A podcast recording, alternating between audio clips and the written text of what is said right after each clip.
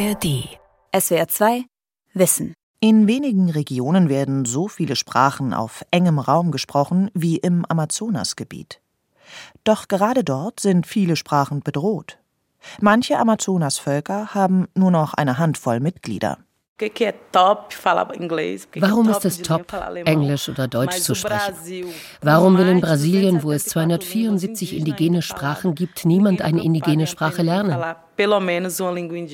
Seit dem Beginn der Kolonisierung durch Portugal vor etwa 500 Jahren verschwanden in Brasilien ungefähr 750 indigene Sprachen. Jetzt sind noch 274 übrig und immer noch droht vielen dieser Sprachen das aus. Brasilien ist ein besonders drastisches Beispiel für ein globales Phänomen. In Europa etwa sind Sizilianisch, Irisch, Jiddisch und auch Niederdeutsch gefährdet. Von den etwa 7000 Sprachen der Welt könnten bis Ende des Jahrhunderts 3000 verschwinden. Manche Quellen prognostizieren, dass in 200 Jahren nur noch 100 Sprachen weltweit gesprochen werden. Bedrohte Sprachen. Schützen oder sterben lassen von Gudrun Fischer. Ich heiße Heike und ich wohne in Oldenburg. Ich heiße Heike und ich wohne in Oldenburg. Das ist die Germanistin Heike Schormann.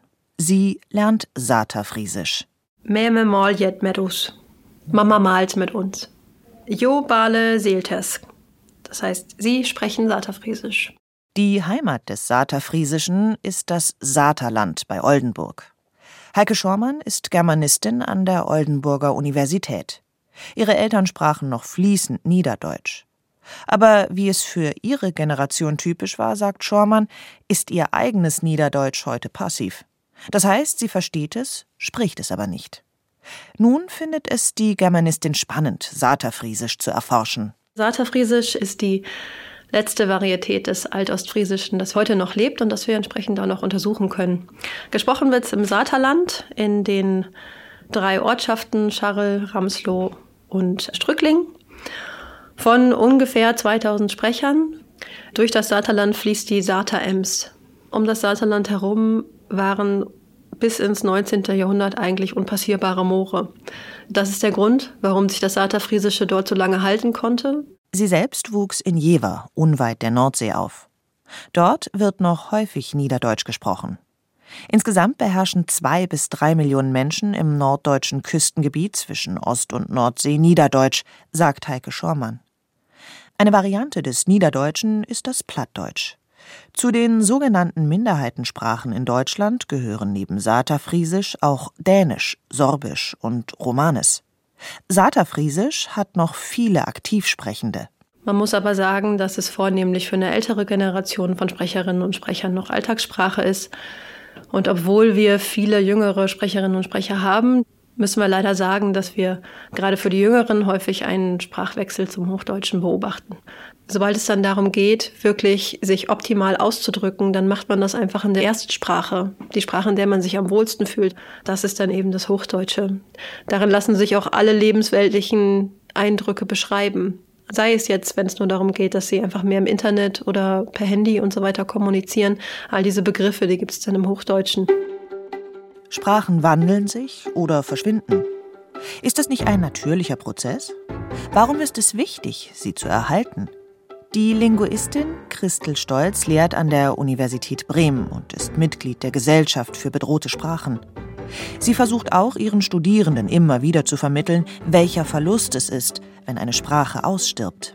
Wenn zum Beispiel äh, Bezeichnungen für Pflanzen verloren gehen, dann kann es natürlich auch sein, dass irgendwann auch verloren geht, was man mit diesen Pflanzen eigentlich alles machen kann, was diese Pflanzen zum Beispiel leisten können, als Heilpflanzen oder als Nahrungspflanzen oder sonst irgendwie etwas, Kunstwerke oder sonst irgendwie etwas, die wir in ein Museum stellen können, die gibt es natürlich bei Sprachen dann erstmal nicht. Die Linguistin betont, dass nicht nur viel Wissen verloren geht, wenn eine Sprache ausstirbt, sondern dass die Welt kulturell verarmt.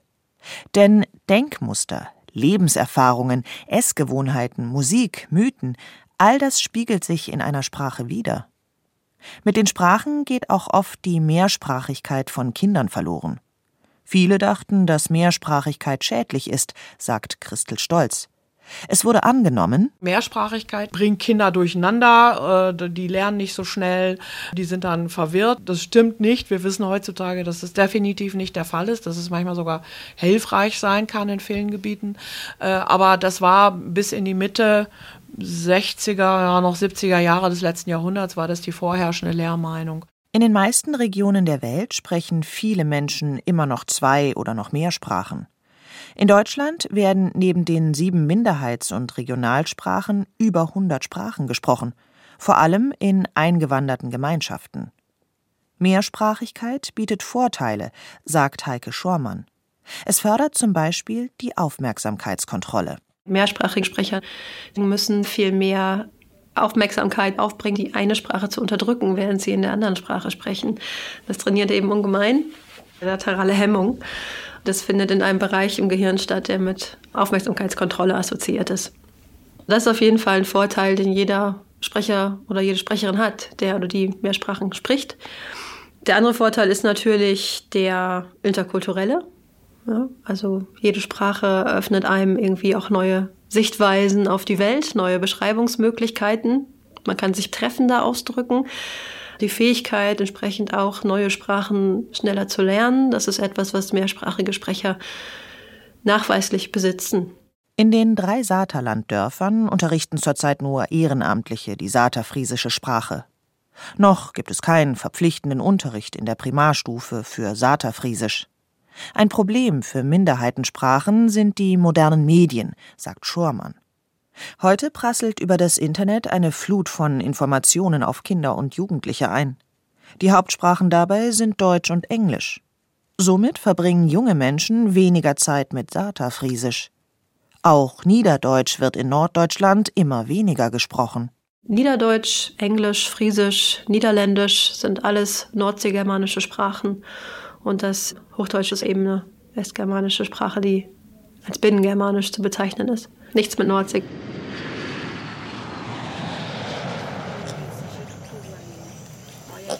Eine Reise an den Fluss Tabajos im Norden Brasiliens ist langwierig. Von Rio de Janeiro erst einmal fünf Stunden im Flugzeug. Dann stehen neun Stunden in einem Reisebus an. Danach zwei Stunden per Mietauto auf der Transamazonica und am Ende eine Stunde Fahrt im Motorboot auf dem Tabajos, um ins indigene Dorf Sauré Muibu zu gelangen. Es liegt auf einem Hügel, zu seinen Füßen der unendlich breite Tabajos, einer der größten Zuflüsse des Amazonas. Die Luft ist heiß und feucht. Dicke Regenwolken ziehen am Himmel vorüber. Aldira Akai ist die Pressesprecherin des Dorfes. Sie zog vor 14 Jahren hierher, als sie ihren Mann kennenlernte. Inzwischen hat sie vier Kinder und betreibt mit zwei Freundinnen ein Medienkollektiv. Sie haben einen Film produziert, Mensageras da Amazonia. Übersetzt Berichte von Frauen vom Amazonas ist ein sehr poetischer Film. Er wurde sogar ausgezeichnet. Er handelt davon, wie die Menschen in ihrem Dorf jedes Jahr die Grenzen ihres Territoriums mit Schildern markieren. Es geht um den Kampf für die Legalisierung der Munduruku-Gebiete. Der Film ist auf Portugiesisch. Aldira Alkai bedauert es, denn ihre Muttersprache und die des Dorfes ist eigentlich das indigene Munduruku.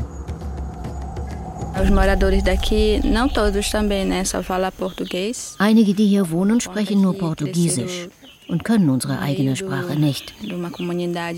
Sie wuchsen zwischen weißen Menschen auf, so wie mein Mann. Er kann nur ein paar Worte unserer Sprache. Aber ich benutze beide Sprachen, das Portugiesisch und das Munduruku. Aldira Akais Mann ist Sohn des Cacique, des Dorfleiters. Er spricht sehr gut Munduruku. Aber sein Sohn lebte viele Jahre bei der Mutter in der Stadt und vergaß seine ursprüngliche Sprache. Neben Aldira Akai sitzt Yusileni, auf ihrem Schoß ein Kleinkind. Yusileni kann kaum Portugiesisch. Die beiden lachen und quatschen. In ihrem Gespräch geht es um das Baby, das Durchfall hatte. Der Heiler des Dorfes, der Page, kurierte es. Aldira Akai will dafür sorgen, dass ihre Kinder fließend Munduruku sprechen. Im Dorf herrscht ein munteres Hin und Her zwischen den beiden Sprachen. Aber, gibt Aldira Akai zu, auch sie spricht nicht mehr das alte, wirklich originäre Munduruku ihres Großvaters. Umso wichtiger ist es ihr, das zu erhalten, was noch von ihrer Sprache da ist. Das Dorf ähnelt vielen Dörfern in der Provinz Brasiliens. Ärmlich und einfach. Gackernde Hühner, quiekende Hausschweine, Vogelgezwitscher. Der mächtige Amazonas-Urwald ist hinter dem Dorf zu ahnen und am anderen Flussufer zu sehen. Satellitenschüsseln neben den Hütten, sogar ein paar neue von einer Nichtregierungsorganisation gespendete Solarpaneele, die Strom erzeugen. Die Leute hier tragen Schlappen, T-Shirts, Hosen. Niemand hat eine Federkrone auf dem Kopf oder trägt eine Körperbemalung. Früher bemalte ich mich jeden Tag, aber das ist vorbei. Die Kultur der Weißen hat sich mit unserer vermischt und wir haben einiges verloren. Wir bemalen uns am 19. April, dem Tag der indigenen Völker. Und auch wenn wir Versammlungen abhalten und alle Munduruku-Dörfer zusammenkommen, für diese Feste bemalen wir uns.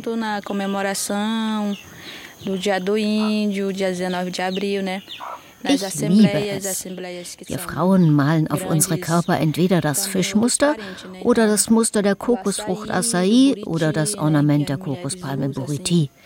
Die Männer benutzen das Muster der Waldschildkröte. Die indigenen Völker Brasiliens präsentieren sich zunehmend selbstbewusst. Viele Junge lernen gut Portugiesisch und studieren Anthropologie, Jura oder Umweltwissenschaften. Oft kehren sie nach dem Studium nicht mehr in die Dörfer zurück und verlernen so ihre Sprache. Zwar bemühen sich die Volksgruppen, ihre Sprachen und ihre Kulturen zu pflegen, bei Presseinterviews tragen sie offensiv ihre Körperbemalung und ihren Federschmuck. Doch das ist nicht das, was sie am meisten umtreibt. Denn ihre Existenz ist sehr viel direkter bedroht durch Verfolgung oder Zerstörung ihrer Lebensgrundlagen. In den letzten Jahrhunderten töteten Soldaten und westliche Krankheiten vier Millionen Indigene. Heute haben es Großgrundbesitzer, Holzräuber und Goldschürfer auf ihr Land abgesehen.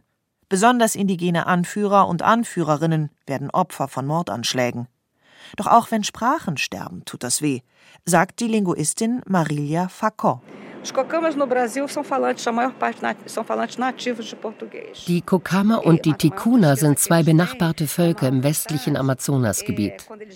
Die Tikuna sind eines der größten indigenen Völker Brasiliens mit 70.000 Menschen in 100 Dörfern. Tikuna leben auch in Peru und in Kolumbien. 85 Prozent von ihnen sprechen noch ihre Sprache. Die Kokama dagegen können nur Portugiesisch. Sie werden immer traurig, wenn sie hören, wie die Tikuna in ihrer eigenen Sprache sprechen. Jetzt haben die Kokama beschlossen, sich ihre Sprache zurückzuerobern. Sie wollen ihre alte Sprache wiedererlernen. Im Jahr 1992 verabschiedete der Europarat die Europäische Charta der Regional- und Minderheitensprachen. Sie enthält Strategien, um diese zu schützen. Zum Beispiel, indem sie in den Grundschulen etabliert werden und neues Lehrmaterial in diesen Sprachen finanziert wird. Vor allem muss für die Minderheiten und Regionalsprachen geworben werden.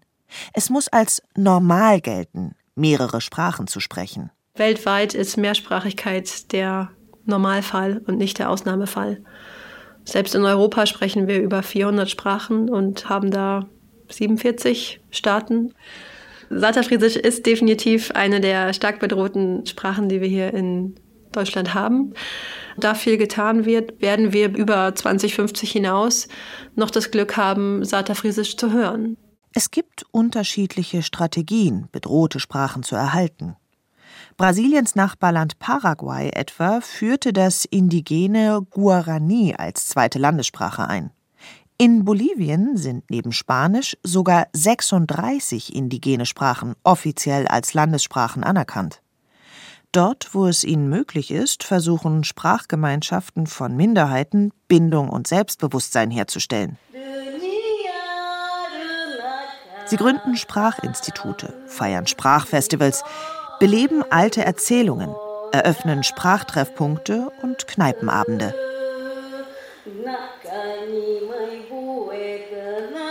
Eine Konferenz über die Bedeutung der indigenen Kultur für Brasilien. Die Konferenz findet im Museum der Zukunft in Rio de Janeiro statt. Eingeladen sind zwei Indigene, Veena Ticuna und Cristiano Wapchana. Beide appellieren an das Auditorium, sich auf die Seite der indigenen Völker Brasiliens zu stellen, denn ihre Lage sei schwierig. Cristiano Wapchana ist ein prämierter brasilianischer Autor. Er schreibt Kinderbücher und stammt aus dem nördlichen Amazonasgebiet an der Grenze zu Venezuela. Die dortige Sprache Wapchana hat er verlernt, denn er zog mit seiner Familie mit fünf Jahren in die nächste Großstadt und ging dort in die Schule. Ich kann die Begrüßungsformeln der Wapchana, das ist alles. Als Kind lernte ich Portugiesisch, denn schon meine Mutter sprach nicht mehr gut Wapchana. Heute schreibe ich auf Portugiesisch für die brasilianische Mehrheitsgesellschaft, damit sie unsere Geschichten lesen. Unsere Leute im Dorf sind zu arm, um meine Bücher zu kaufen.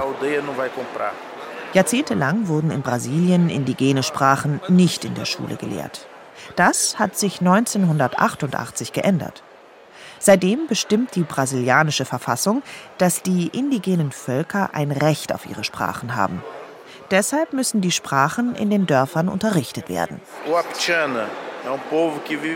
Die Wapchana bewohnen seit mehr als 4500 Jahren die Wälder und das Grasland von Roraima im Norden des Amazonasgebiets. Dort wird eine Sage erzählt, die Grundlage für einen der berühmtesten Romane Brasiliens bildet. Die Geschichte von Muku Naima. Heute lernen wir unsere eigene Sprache in der Schule. Oft macht das jemand aus dem Dorf, oft jemand von unseren Alten. Die erzählen den Kindern von den Traditionen, von der Jagd. Sie zeigen unser Kunsthandwerk. Das soll helfen, unsere Kultur zu erhalten. Die Künstlerin Veena Tikuna, die mit Cristiano Wapchana auf dem Podium sitzt, spricht ihre ursprüngliche Sprache fließend. Sie lernte erst mit zwölf Jahren Portugiesisch, als ihre Eltern von ihrem indigenen Dorf am Fluss Solimoes nach Manaus zogen. Ihr Name Veena bedeutet der Jaguar, der zum anderen Ufer schwimmt. Veena Tikuna ist Ernährungswissenschaftlerin, Modedesignerin und Sängerin. Für das Auditorium singt sie ein Lied auf Tikuna. Alle sind begeistert. Am Ende der Veranstaltung stehen die Menschen Schlange, um Veena Tikuna zu umarmen und ein Foto mit ihr zu machen. Sie schlägt einen versöhnlichen Ton an. Niemand hasst von Geburt an Personen mit anderen Hautfarben oder anderen Kleidungen. Ich zum Beispiel habe Vorurteile erst in der Stadt kennengelernt. Heute wird viel darüber diskutiert, ob es diskriminierend ist, wenn Weiße zum Karneval Federschmuck aufsetzen. Es macht uns wirklich traurig, wenn der indigene Körper sexualisiert wird. Aber wenn jemand ein Kleidungsstück oder ein Accessoire aus der indigenen Kultur trägt und darüber informiert ist, was es bedeutet, dann sind wir glücklich.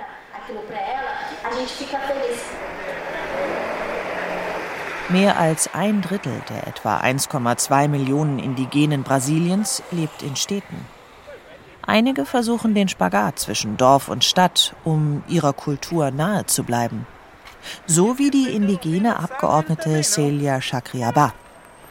Ihr Dorf liegt in Zentralbrasilien, im Territorium Chacriabá. Celia Chacriabá studierte Anthropologie und schreibt neben ihrer Arbeit im Parlament an ihrer Doktorarbeit. Darin geht es um Sprachen. Brasilien verfügte einst über eine gigantische Sprachenvielfalt.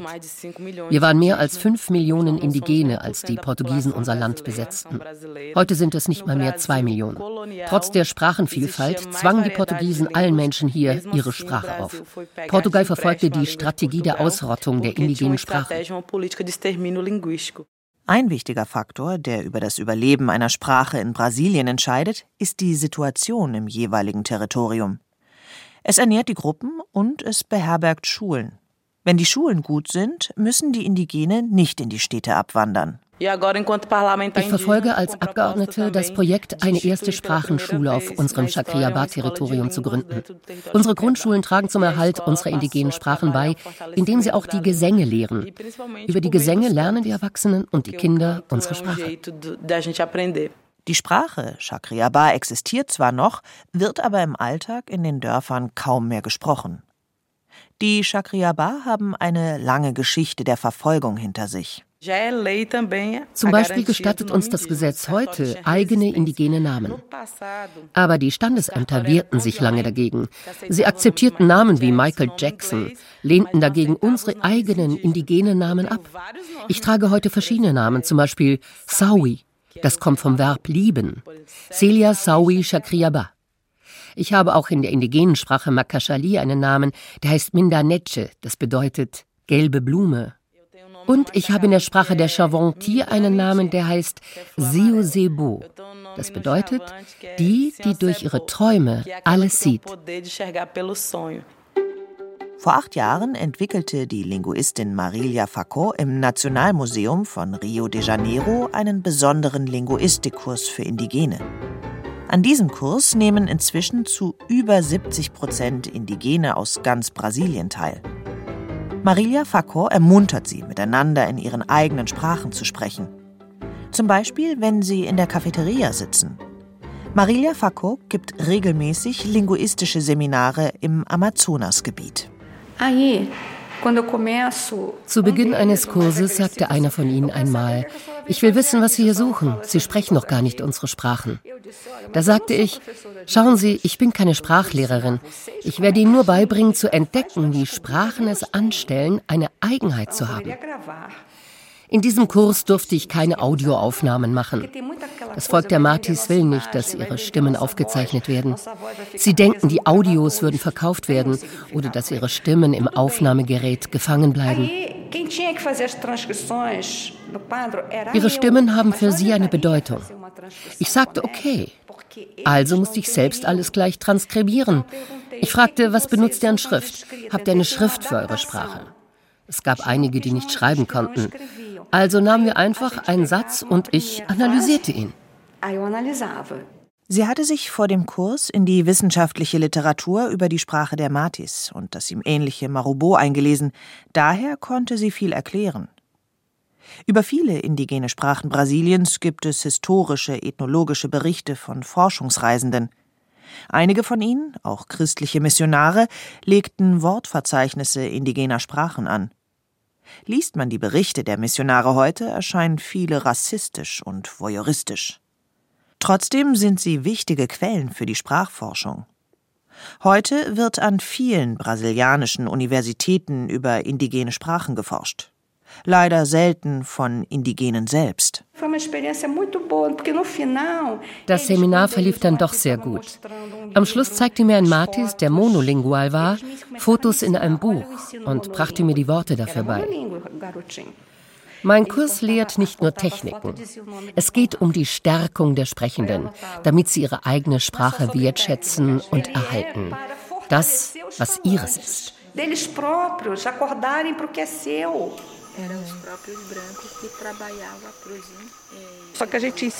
Die Linguistik eröffnet den Indigenen den Weg, eine Sprache zu analysieren. Ich sage, dass sie sogar die Lautsprache aufschreiben können, was sie erst einmal überrascht. Zurück in das Munduruku-Dorf Saure Muibu. Für den Unterricht an den kleinen Dorfschulen sind die alten Mythen und die Gesänge wichtig, sagt Dorfsprecherin Aldira Akai. Doch genauso wichtig seien die realen Geschichten aus der Gegenwart. Heutzutage finde ich wichtig, den Kindern zu erzählen, was die Regierung macht. Meine elfjährige Tochter nahm vor kurzem zusammen mit ihrem Vater an einem großen Protestcamp in Brasilia teil. Sie sah dort viele Menschen. Sie sah, wie die Leute Parolen riefen und wie sie mit Polizisten kämpften. Ich habe ihr erklärt, dass wir einen Mann an der Regierung hatten, der sehr schlecht für uns war. Aldira Akai meint den früheren Präsidenten Bolsonaro. Er wollte unsere zukünftigen Generationen umbringen. Er mag keine Indigenen. Er wollte unsere Territorien nicht legalisieren. Meine Tochter hat es verstanden. Wir gehen zur Dorfschule. Es ist eine Holzbaracke mit kleinen Stühlen, einer schiefen Tafel und vielen an die Holzwände gepinnten Zeichnungen. Ein paar Blätter sind mit Samen beklebt, die einen Schriftzug formen. So lernen die Kinder ihre eigene Sprache schreiben. Eine der Lehrerinnen ist die Schwester von Aldira Akai. Sie hat studiert. Wir haben keine vorschriftsmäßige Schule hier. Hinter dem Wäldchen haben sie einmal mit dem Bau einer guten Schule begonnen. Aber dann ging das Geld aus und das Gebäude wurde nie fertig. Wir hatten darum gebeten. Jetzt benutzen wir halt diese Hütte für die erste bis elfte Klasse.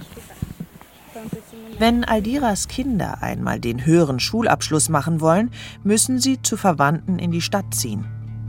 Und nach ein paar Jahren in der Stadt verlieren sie womöglich die Lust auf ihre Sprache und auf das Dorfleben. Das fürchten ihre Eltern, und deswegen lassen sie ihre Kinder im Dorf. Und so endet der Unterricht für indigene Kinder oft früh. Dadurch lernen sie weder gut Portugiesisch, noch sprechen sie ein anspruchsvolles Munduruku. Vor allem die Indigenen im Nordosten und im Süden Brasiliens, wo Vertreibung und Gewalt besonders heftig waren, verloren einen großen Teil ihres Wortschatzes, sagt die Abgeordnete Celia Chacriabá. Wir sagen nicht Muttersprache. Wir nennen Chacriabá unsere originäre Sprache. Die Muttersprache ist die, die wir sprechen, wenn wir geboren werden. Und viele von uns sprechen von Geburt an Portugiesisch. Aber das ist die Sprache der kolonialistischen Herrscher. Wir selbst sprechen unsere originäre Sprache.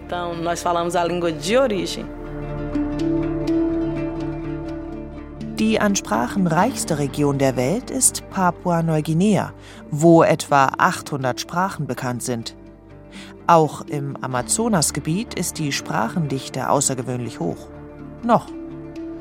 Für das Überleben seiner Kultur macht Cristiano Wapchana eines richtig. Er bewahrt und schreibt die Mythen und Sagen seiner Gemeinschaft für die portugiesisch sprechende Mehrheitsgesellschaft Brasiliens. Noch zufriedener wäre er, wenn ihm schon seine Eltern ihre originäre Sprache beigebracht hätten. Die Linguistin Christel Stolz da kommt dann eben die Aufgabe rein für uns Linguisten zu sagen, Leute, wenn ihr wollt, dass die Sprache weitergegeben wird und nicht ausstirbt, dann bringt ihr selber am besten euren Kindern bei, weil ihr habt die Verantwortung.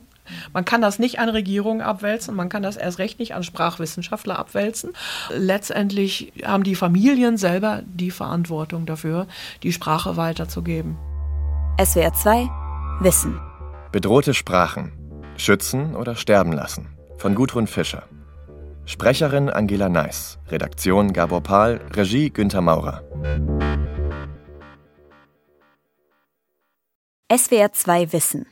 Manuskripte und weiterführende Informationen zu unserem Podcast und den einzelnen Folgen gibt es unter swr2wissen.de.